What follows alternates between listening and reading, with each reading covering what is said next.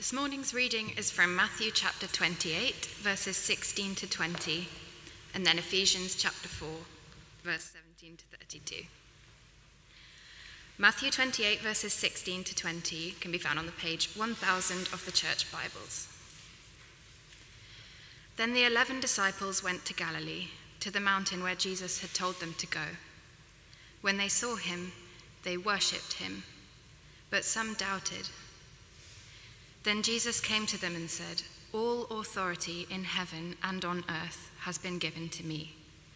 Therefore go and make disciples of all nations, baptizing them in the name of the Father and of the Son and of the Holy Spirit, and teaching them to obey everything I have commanded you.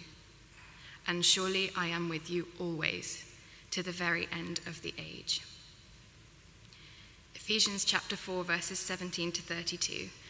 On page one thousand one hundred seventy-five of the Church Bibles. "So I tell you this, and insist on it in the Lord, that you must no longer live as the Gentiles do, in the futility of their thinking.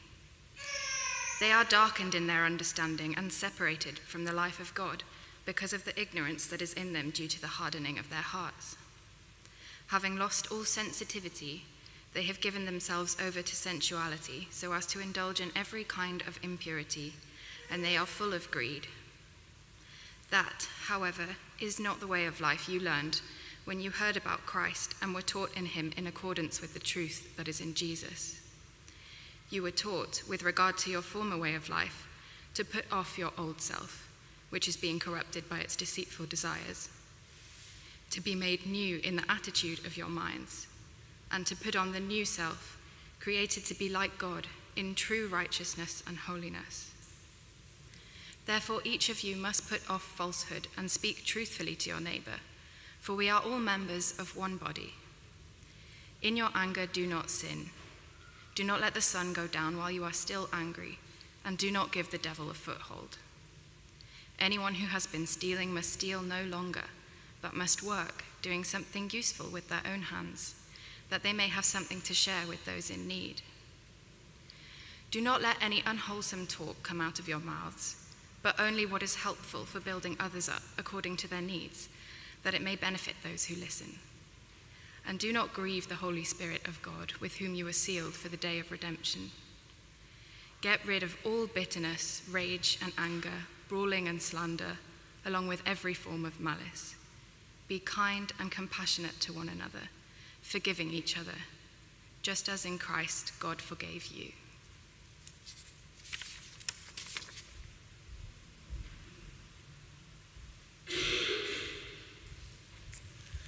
Thank you.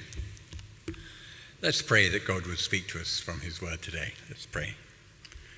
Father God, we thank you for your presence with us, and thank you for your word. And we ask, Lord, that you send your Holy Spirit. Help me as I speak to speak clearly and lead into your presence, and help all of us as we hear you speak to receive your word and to be willing to listen and obey. In Jesus' name, amen. Well, they always say about in an Anglican church, arrive early for a seat at the back, and uh, today a lot of you must have arrived early. I'm speaking today in the third of a series of talks about how to live securely when the world is shaking. And today I'm speaking about how we need to commit to the Master's master plan. Now, I'm not going to rehash what I've said in previous talks, but I am convinced that over the coming weeks, months, and few years, those who are following Christ are going to find it increasingly hard going. It's not new that to follow Christ, you're choosing a minority path. Jesus said that. That's not something that's just come afresh upon the church in our lifetime. But I think it stands to reason that when you know that you're entering, let's say, a war zone, it's more important than ever that you understand what your purpose is, and you commit to it, and you're faithful to it. And that's why I want to talk about committing to the purpose God has for us. Because be sure of it, God does have a purpose. You were created on purpose, with a purpose. Now, I know that I've let you into the world of Rupert before to know that on Sunday nights when my duties are over in the church, one of the things that I do to unwind is to watch a very staid pedestrian program called the Antiques Roadshow. And that's exactly why I like it, because it is so undemanding. And one of the things that very often happens in the Antiques Roadshow is that from time to time, some artifact is brought in and shown to the presenters with the question, what is this for? What, what was it designed for? And they look at it and they examine it and they pass it around, and sometimes they just say, I've got no idea. And basically, when they've got no idea, the value of that item plummets. And so it is with you and me.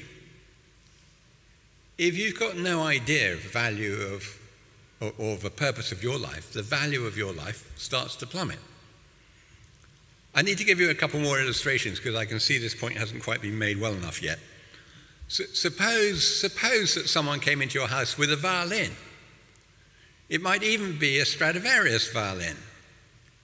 But if you lived in a culture and a country in a time where you'd never seen an orchestra, you didn't know anything about what a violin was, you might look at this thing and think, well, hmm, interesting shape. Maybe it's a doorstop. You just kind of put it down by the door. But it, it doesn't reach it, its proper value until you know what the purpose is. It might be entertaining to have it as a doorstop or on your mantelpiece, but you're not fully appreciating it for all it's worth. Or you could take it into the human realm. You'd take a, a great sports person, a great tennis player, Roger Federer, say, or, or one of that crowd, or a, a great singer, Pavarotti, say. And if you never put Federer uh, connecting to a tennis racket, you don't discover his value. Are you, are you getting the point? Of course you are. Of course you are. It's just like that with you and me, with our walk with God.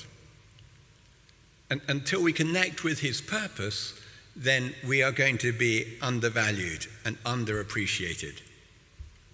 So what is the purpose? Well, we, I think, and it's to our credit, that churches like ours are very good at being motivated at trying to lead people to Christ. That's great. I'm, I'm all for it. And we have to intentionally do this business of sharing our faith, helping people to know who Jesus is and to follow him. We call that evangelism.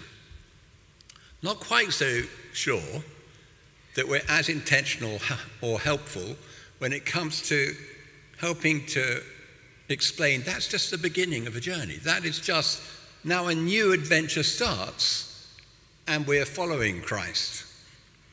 And we need to enroll to the Master's master plan. And you can find that in shorthand at the very end of Matthew's Gospel. It was read out to you a very little while ago. And it's often called the Great Commission. And it comes right at the end of Matthew's Gospel. It says, then the eleven disciples went to Galilee to the mountain where Jesus had told them to go. And when they saw him, they worshipped him. And he told them, go and make disciples of all nations. Remember this? It's called the Great Commission. Now, I want to say, just to cover my tracks, really, because a lot of this talk is going to be about how we behave as disciples, but I want us to notice that it begins with worship. When they saw him, they worshipped him. It's an elementary mistake that sometimes people make, to try and live out the Christian life without first coming to Christ. You and I can't be much good at being an ambassador for Christ before we have worshipped Christ. And that means, that means being still in his presence. So here's a rudimentary test. Would you be comfortable just to sit still in Jesus' presence? Because he says, the scripture says, he makes me lie down beside still waters and he restores my soul. And I don't want to spend any time on this at all. That's all I'm going to say on that subject. But I, I want you to hear, it's futile to rush off and try and convert the world till you've spent time in Jesus' company yourself.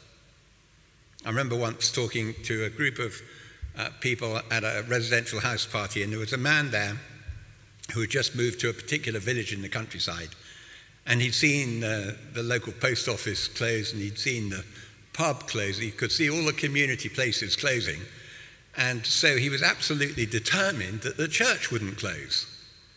And he told us all about his strategy for that, and this, that, and the other was to happen. But there was actually one rather huge hole in his strategy, was he hadn't actually yet connected with Jesus, the Lord of the church.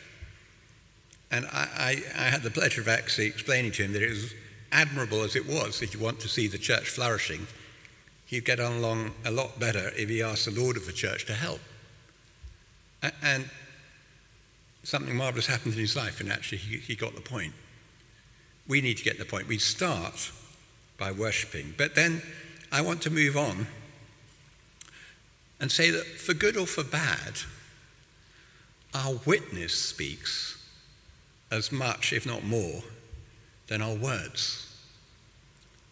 Now, they're not exclusive. I don't believe that you can just witness through your actions, but you can't just witness through your words either.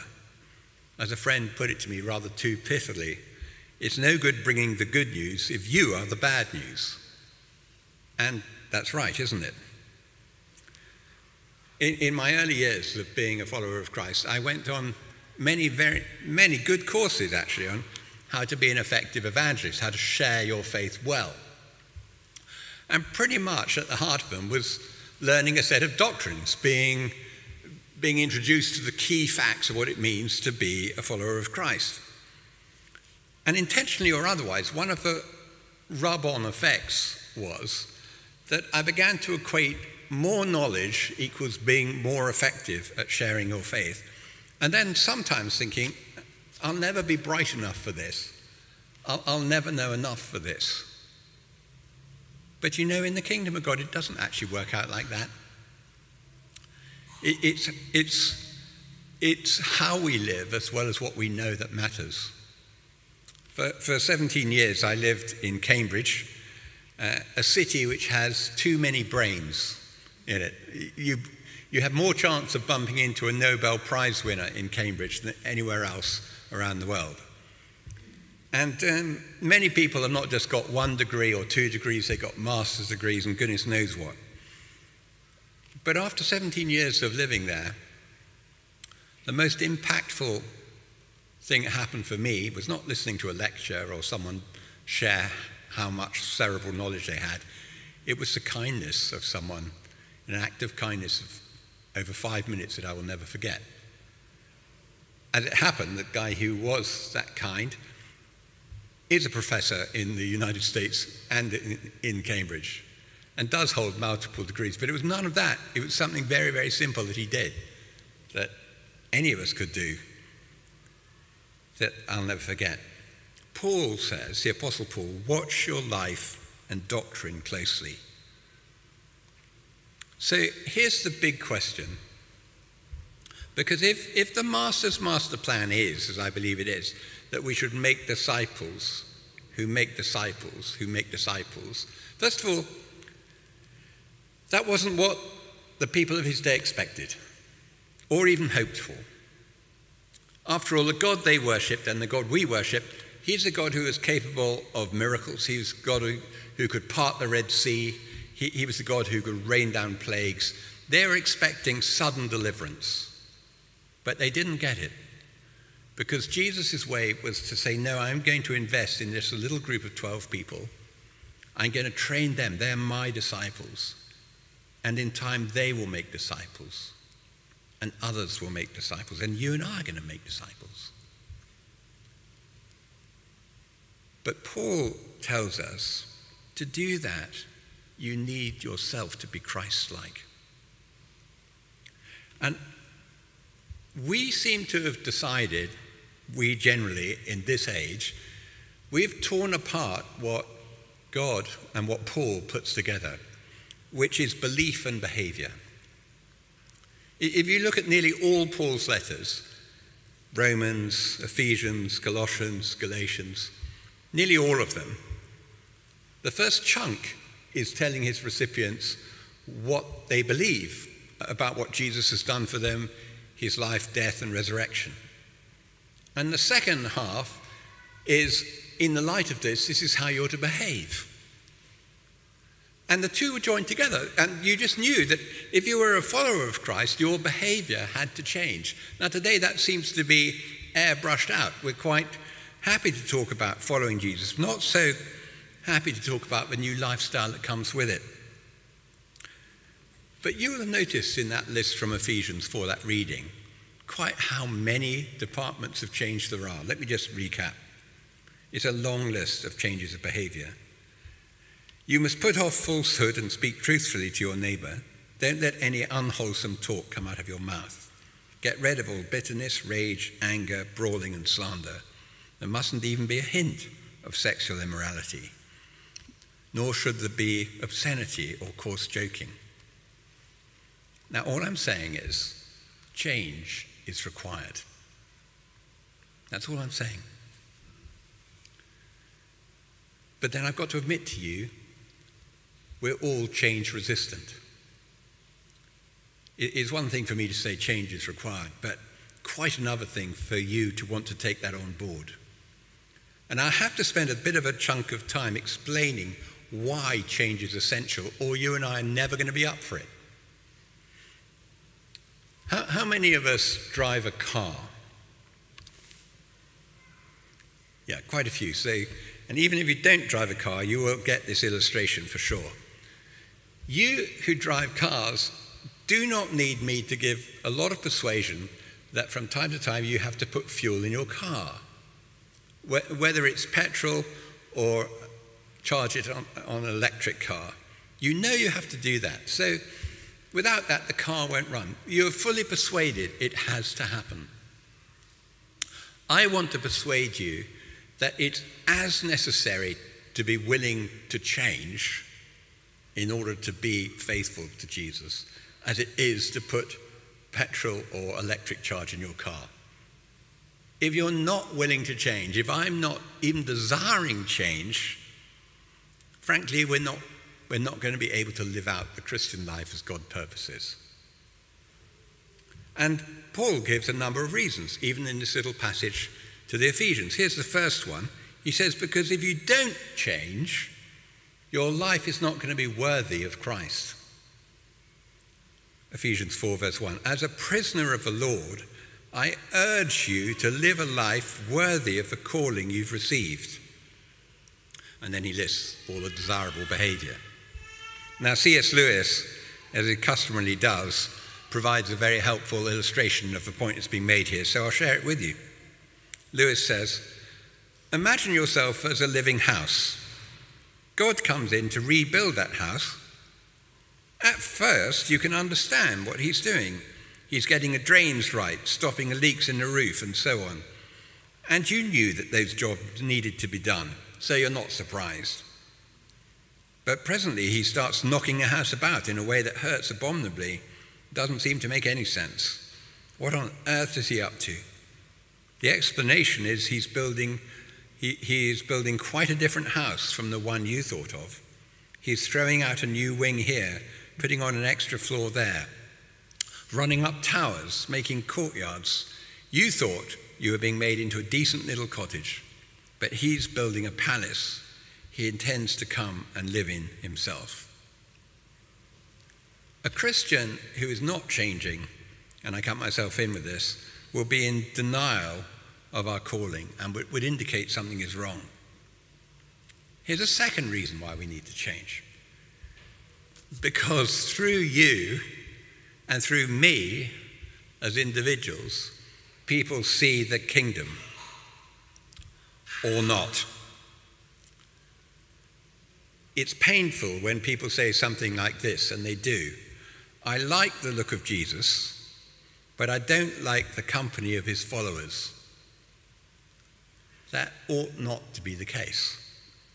And it can only be the case when we're not Christ-like enough. And if I'm not Christ-like enough, then I need to pray, change me, Lord. Now, if you've worshipped with us over a period of time, you will have heard us sing a children's song, which goes like this. It's not a great tune, and it's not very sophisticated lyrics, but it packs a punch. It goes like this. Gonna shine from the inside out, that the world may see you live in me. Gonna shine. At which point all the adults look uncomfortable, but never mind. Gonna shine from the inside out, that the world may see you live in me. Now, that's how it's meant to work. But actually, here's how it does work. Sometimes. Full of grime, from the inside out, all the world will know by the overflow. Full of grime, from the inside out, all the world will know, et cetera. Well, which is it? With you and with me? And the answer is, from time to time, each. Which is why we need to ask the Lord to change us. And then there's a third reason why change is so important, and, and it's simply for our own health's sake, because we're all broken in some way or another, and God's in the business of making us whole. He's in the change business. It's what he does. Habitually, every time someone comes to him, he changes your character and he changes your purpose. If you want an example of this in brief, just think of what happens to Simon Peter. He was called Simon, and Jesus says, you will be called Peter. And we know that Peter is the name Cephas, which is rock, and he's talking about character. It's like we would say, you were called Sandy, your life was all over the place, and now you're called Rocky, you're totally dependable. And he says in the same breath, you were a fisherman, and now you're a fisher of men.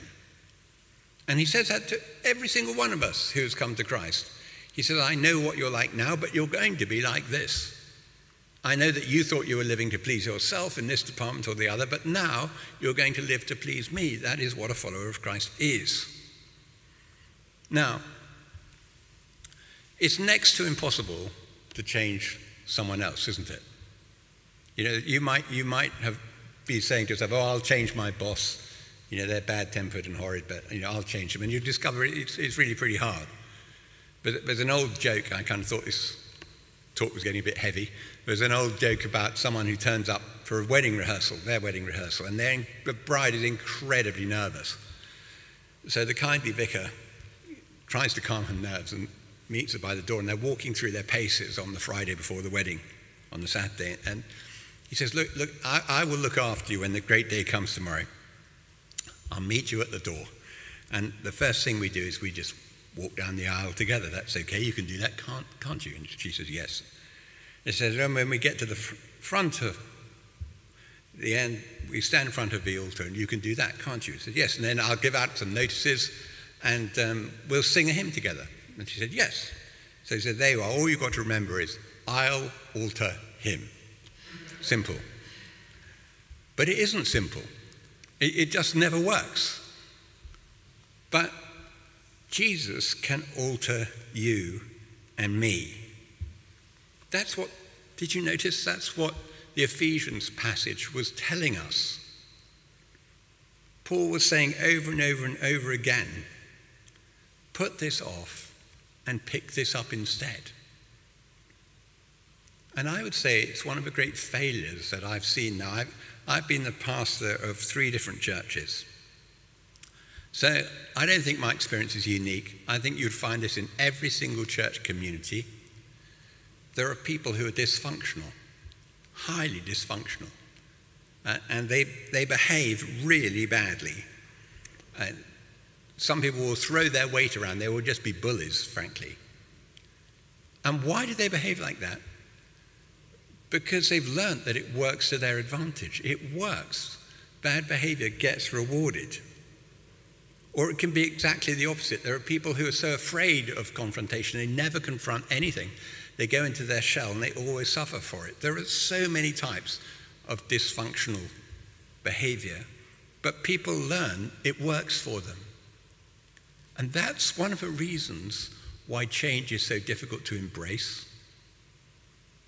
Because God's holy lifestyle, God's Christ-like way of doing life, might take you out of an established pattern that you've learned to work for you. But God will make you feel uncomfortable. Even as I'm talking, God will make you feel uncomfortable about this pattern of behavior and say, you know very well that's not how I behaved. You need to follow me now. And the wonderful thing is, from the scriptures I see incredible transformation is possible. If that were not so, this would just be a talk that leads to condemnation. But I can talk freely like this because I can say in the same breath, the Holy Spirit will help you and me to become what Christ wants us to become, to free us up to live the best life possible so that we can make disciples who will make disciples and make disciples. And what the scriptures tell me about change is this. It's a work done in partnership. This is not a talk about turning over a new leaf and trying a bit harder. This is a talk about asking the Holy Spirit to help us on this journey. And Paul seems insistent that it begins with a new mindset, with the renewing of your mind. It's like someone rewires you from the inside out. And now you actually want, you really want to let Jesus into your life to change you. Let me read a modern translation of what was read to you earlier, Ephesians four seventeen. As a follower of the Lord, I order you, says Paul, to stop living like godless people. Their minds are in the dark, and they're stubborn and ignorant, and have missed out on the life that comes from God. They no longer have any feelings about what is right, and they're so greedy they do all kinds of indecent things. But this isn't what you were taught about Christ. He is the truth, and you heard about him and learned about him. You were told that your foolish desires will destroy you and that you must give up your old way of life with all its bad habits. Let the Spirit change your way of thinking and make you into a new person. You are created to be like God, and so you must please him and be holy. And that is the battle. Are you up for that? Is that something that you want to happen? Or you let happen? Rick Warren, preaching in one of his sermons, said, it's easier to act your way into a feeling than to feel your way into an action. And what he meant by that was, if you wait till the day comes when you actually feel like being obedient to God, that day might never come. But if you just act out of sheer obedience, you will then get to see the reward of walking in God's ways. In America, there is a research institute called the George Barna Institute. And I want to read you one of George Barna's observations. I, I don't think that the way we do life is so different over here that we can say this only happens in America. Here's what he says. Our research discovered an interesting condition. On the one hand, when you ask a born-again adult about their goals in life and ask them to rank a series of possibilities, personal spiritual development emerges as one of the top priorities. For instance, four out of five believers said that having a deep personal commitment to the Christian faith is a top priority for their future. On the other hand, when you ask believers to identify the single most important thing they hope to accomplish in life, without suggesting any particular possibilities, only a small minority, twenty percent, mention anything directly related to the spiritual outcomes. In other words, most believers say their faith matters, but few are investing much energy in the pursuit of spiritual growth. Well, it, well it's telling. I'm just going to finish with a couple of um, practical things that we can do to expedite change, now that I've highlighted how important it is. I want to emphasize that the mechanism Paul talks about in change involves an exchange. In order to change, we need to conduct an exchange. You were taught, he says, with regard to your former way of life, to put off your old self and put on new self. And he's talking, uses the image that we can all buy into of putting on clothing. And he, he says, doesn't he, things like this: instead of bitterness, rage, and anger, and brawling and slander, be kind and compassionate to one another. You can't actually be kind and compassionate to one another by trying to put those as items of clothes on top of bitterness, rage, and anger, and brawling. It won't work. You actually need to put one thing down and pick up the other thing. But it's not also, it won't work just to put those things down. Something has to fill the vacuum, always. Do an exchange. So an attentive listener might say to me at this point, Rupert, so you've mentioned the Holy Spirit, you've mentioned a change of mind, you've mentioned behavior, is that all there is to it? Are we good to go now? And, and I, I think I want to say, no, not quite. At least two other things are necessary. The word of God is necessary. You shall know the truth, says Jesus, and the truth will set you free. On one level, when I read a long list of demands, like was read to us in Ephesians, it's, it's very tiring, and, and it's rather depressing. You know, you shan't do this, you shan't do that, you shall do this, you shall do that. But look at it the other way up. This is the gold standard for a life to the full. This is the God standard to life to the full. And if he doesn't tell us, you and I can't guess it. It's actually incredibly helpful to have the parameters set out for us. I've hidden your word in my heart, says the psalmist, so I won't sin against you. We need God's word to act as the parameters, the guidelines for our life. As you get older, as you get more senior in your sphere, whether it's in your home life or whether it's at work, you will find, I'm sure you've discovered already, fewer and fewer people have the temerity to speak into your life correction. They can't do it. God can always do it. Through the Holy Spirit and through Scripture. If you'll embrace it and if you'll let him. I read Scripture so that God could correct me. All Scripture, says Paul, is God-breathed and is useful for teaching, rebuking, correcting, and training in righteousness, so the servant of God can be thoroughly equipped. Fair game. So we need, we need the word of God. But secondly, God's designed us that we need the help of one another. We need close fellowship. If we're going to be secure in times of shaking, if we're going to live out God's purpose, we will need to be in small groups where we're held accountable. And I want to make a distinction between an accountability group and a friendship group. I'm talking about an accountability group where you reach a level of trust where someone can actually speak into your life and prod you in the right direction, and you know they're for you. You know they're not out to get you, and so you listen to them, and then you help one another go forward.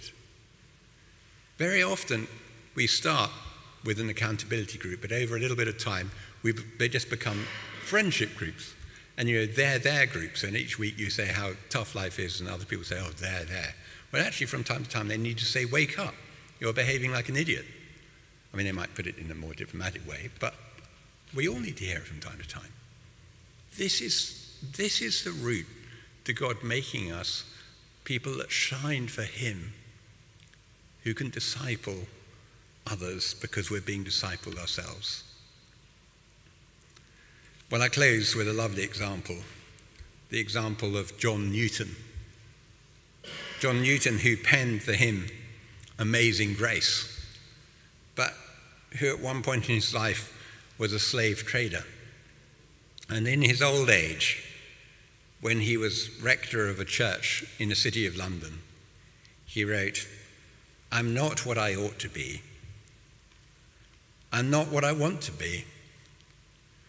I'm not what I hope to be in another world, but still, I'm not what I once used to be, and by the grace of God, I am what I am. Let's pray. Father God, we thank you that you commission us to be light in this dark world. And we thank you that in coming to you, you offer us a new way of life and the power to live it. Lord, you need the freedom to speak into our lives afresh. And we want that. We want to discover and reconnect with the purpose you have for us. We confess to you, there are times when we've just forgotten this. We've just gone our own way. But we pray we wouldn't just walk out of here and forget. We pray you'd recommission us. We come to you to worship you and start all over again. Say, Lord, we belong to you. Have your way in our lives. In Jesus' name, amen.